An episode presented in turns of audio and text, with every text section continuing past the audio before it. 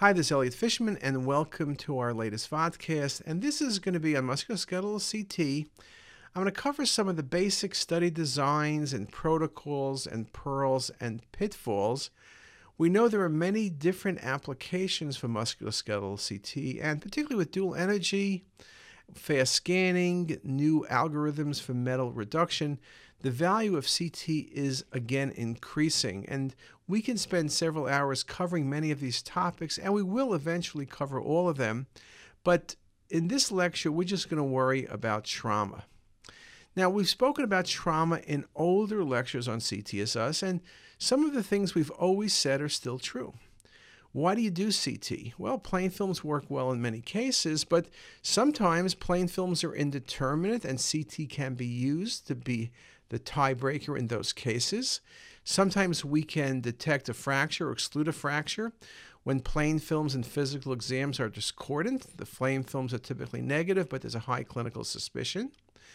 In this era of fast CT and fast ER throughput, it's often the first and only study in patients with specific modes of injury. If you're worrying about C spine injury, why in the world would you waste time doing C spine films? At the end of the day, you're always going to do a CT. Go to CT first. It could be the only study necessary. Thereby, it decreases dose and speeds throughput. And areas like the C spine are the typical areas. We also recognize, of course, that trauma is often part of a multi organ, multi system injury.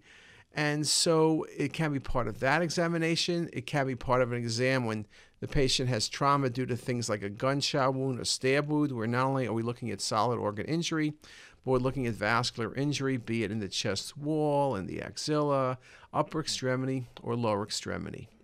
Now, when we talk about imaging musculoskeletal trauma or just musculoskeletal CT, we know the importance of multiplanar and 3D imaging. This was an article we published a couple years ago on foot fractures, but recognize the last statement to readily communicate this information to the orthopedic surgeon for treatment planning. And that still remains true. And whether we're doing just the foot or we're doing multiplanar to look at multiple organs. Uh, CT angiography facilitates the detection of coexisting vascular injuries after trauma of the skeleton. In addition, recent technologies provide promising applications. We talk about the importance in the use of multiplanar in 3D within this scenario. Now, I always stress that when we do CT, we need to have a good protocol, and protocol design is critical. Questions you need to answer in this trauma setting? What's the site of injury? What's the type of injury? Gunshot wound or stab wounds really make you think of vascular more than simply blunt injury, banging, or falling. What's the clinical exam? What does that suggest? What are the lab values? Is there a rapid drop in hematocrit?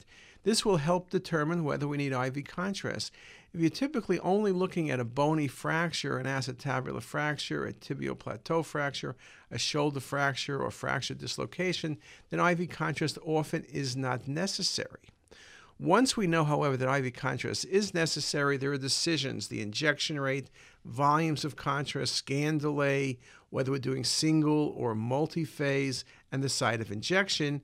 And here's just some of those magic numbers. We like to be in the 4 to 5 cc per second range. Omni is the favorite agent we use. Scan delay depends on the clinical scenario. Are we talking arterial or venous? And are we talking whole body or lower extremity or upper extremity? The closer it is to the heart, the less the delay. The further it is, like lower extremities, the longer the delay is going to be.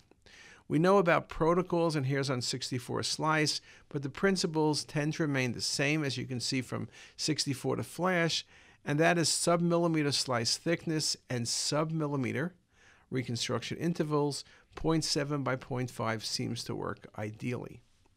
When we look at injuries, here's just a very simple one to the uh, calf, and you can see very nicely here the patient's vasculature is intact. We can slide the bone away to look at the popliteal and trifurcation vessels.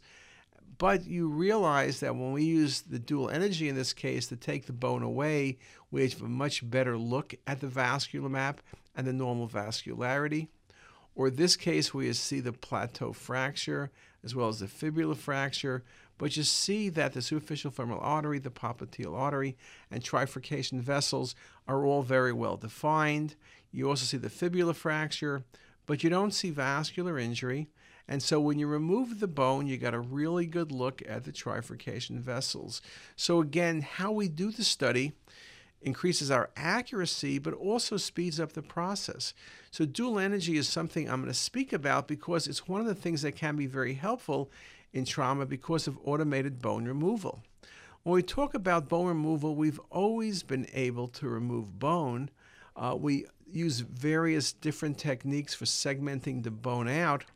But dual energy provides unique opportunity because of the photoelectric effect and the significant difference between iodine and calcium in terms of atomic number.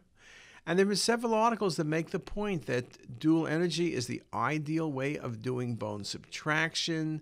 The clinical interpretation uh, advantage of 3D volume rendered images are limited by the software assisted Hounsfield unit threshold based bone subtraction time consuming it is and poor quality. And sure enough, when you do it with dual energy, it's much easier. Look at the detail of a vascular map from the superficial femorals, the popliteals, all of the branch vessels.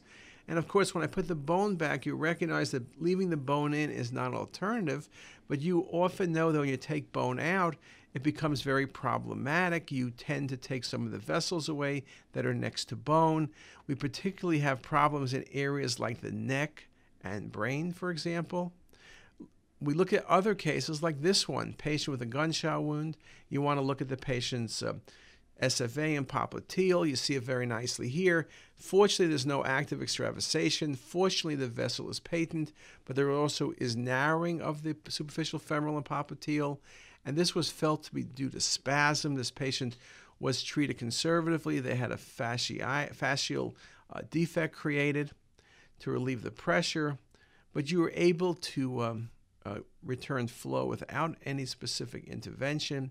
You also recognize in this case the importance of being able to roam the data set, take the bone away, and you see I left the, the uh, metal in place from the gunshot wound.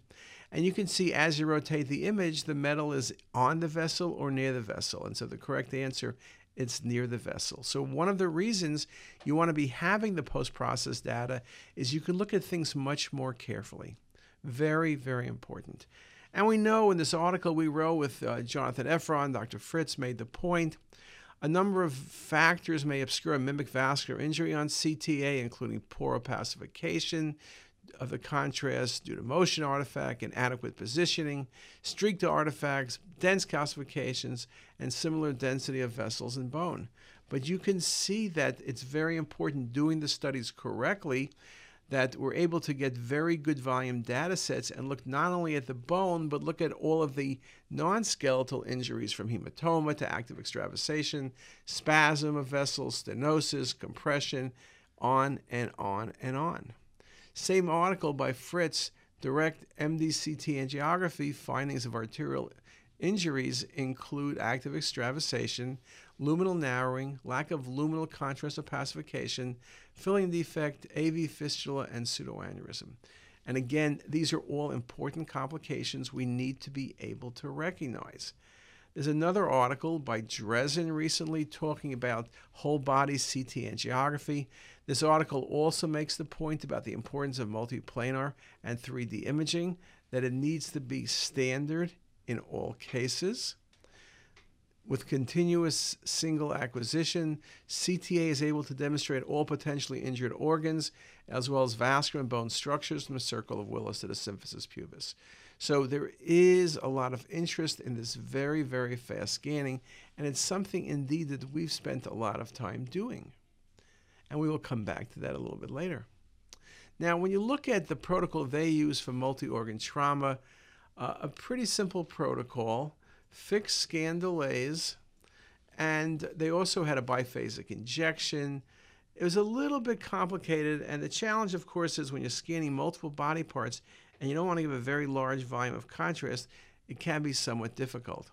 But once they got the data sets and they were happy with the data sets, uh, that's really where you have to be thinking about what you indeed can do.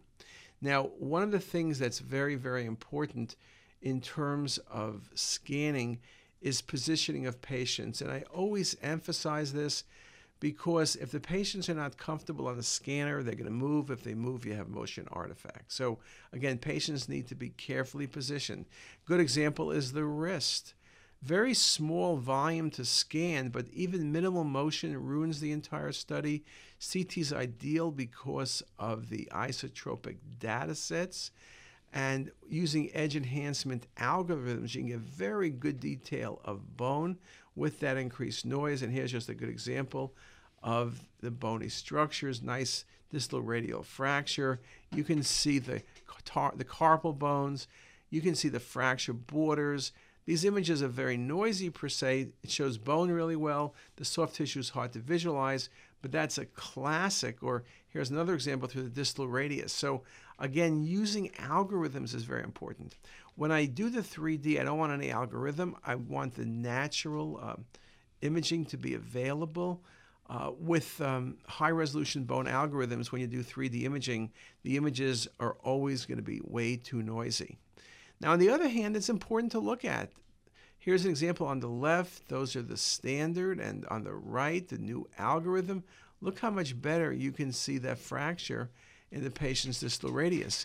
It's very nicely shown there, but very, very subtle. But on the high res images, you can really see that bony fracture that's present, which was indeed critical. And that's why the standard algorithm alone is typically not enough. When you're looking for subtle bony injuries, you really need the high res data. And you can see very nicely here the high res data really shows you the carpal bones well, the detail of the carpal bones, the lack of avascular necrosis or anything significant. You also can see in this case where you see fractures both at about 3 o'clock and 12 o'clock in the patient's uh, distal radius, and just a beautiful example. Now, I show you this case to continue with some of the comments about 3D imaging and reconstruction algorithms or kernel. If the kernel is too high, typically means the images are going to be noisy. And the images are noisy, you do a 3D, it looks like you're doing a 3D uh, in a snowstorm. Well, what you want to make certain about is not to use that algorithm, but use the standard algorithm, and then you can see how smooth the images are.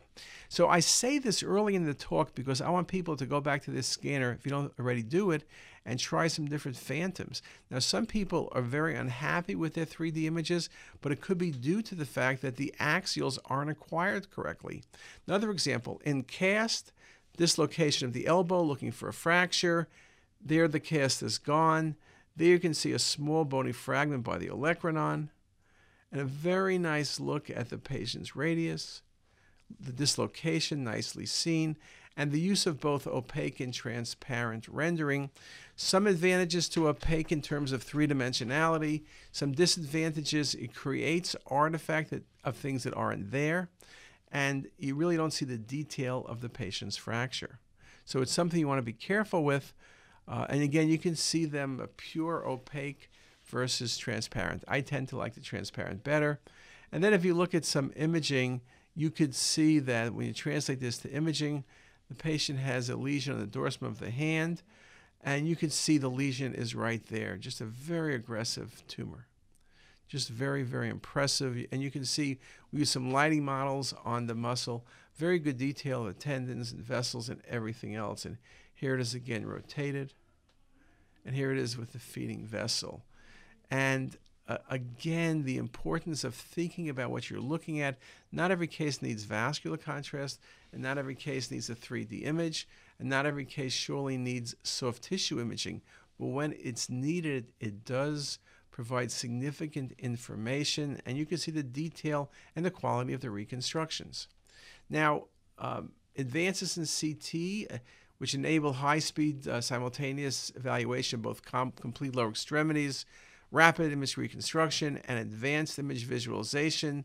Uh, what you're looking for. It's important to recognize that there are so many different findings in terms of trauma, from nothing to uh, vasospasm to a hematoma and the like. And so you need to be aware of these potential complications. Uh, but it's something that you really need to think about when you're reading many of these studies, trying to figure out specifically what's going on.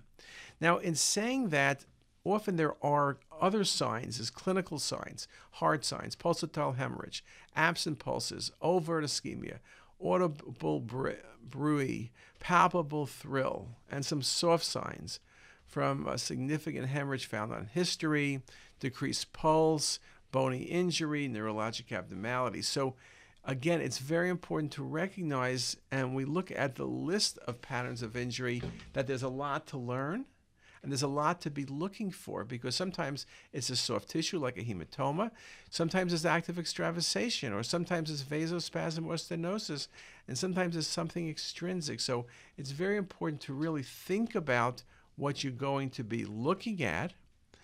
And one of the things also we need to talk about is some of the roles of angiography when compared to CT when compared to ultrasound, when compared to MR. So, what should we really be doing these days in terms of imaging? And that's something we're going to address when we come back from our coffee break.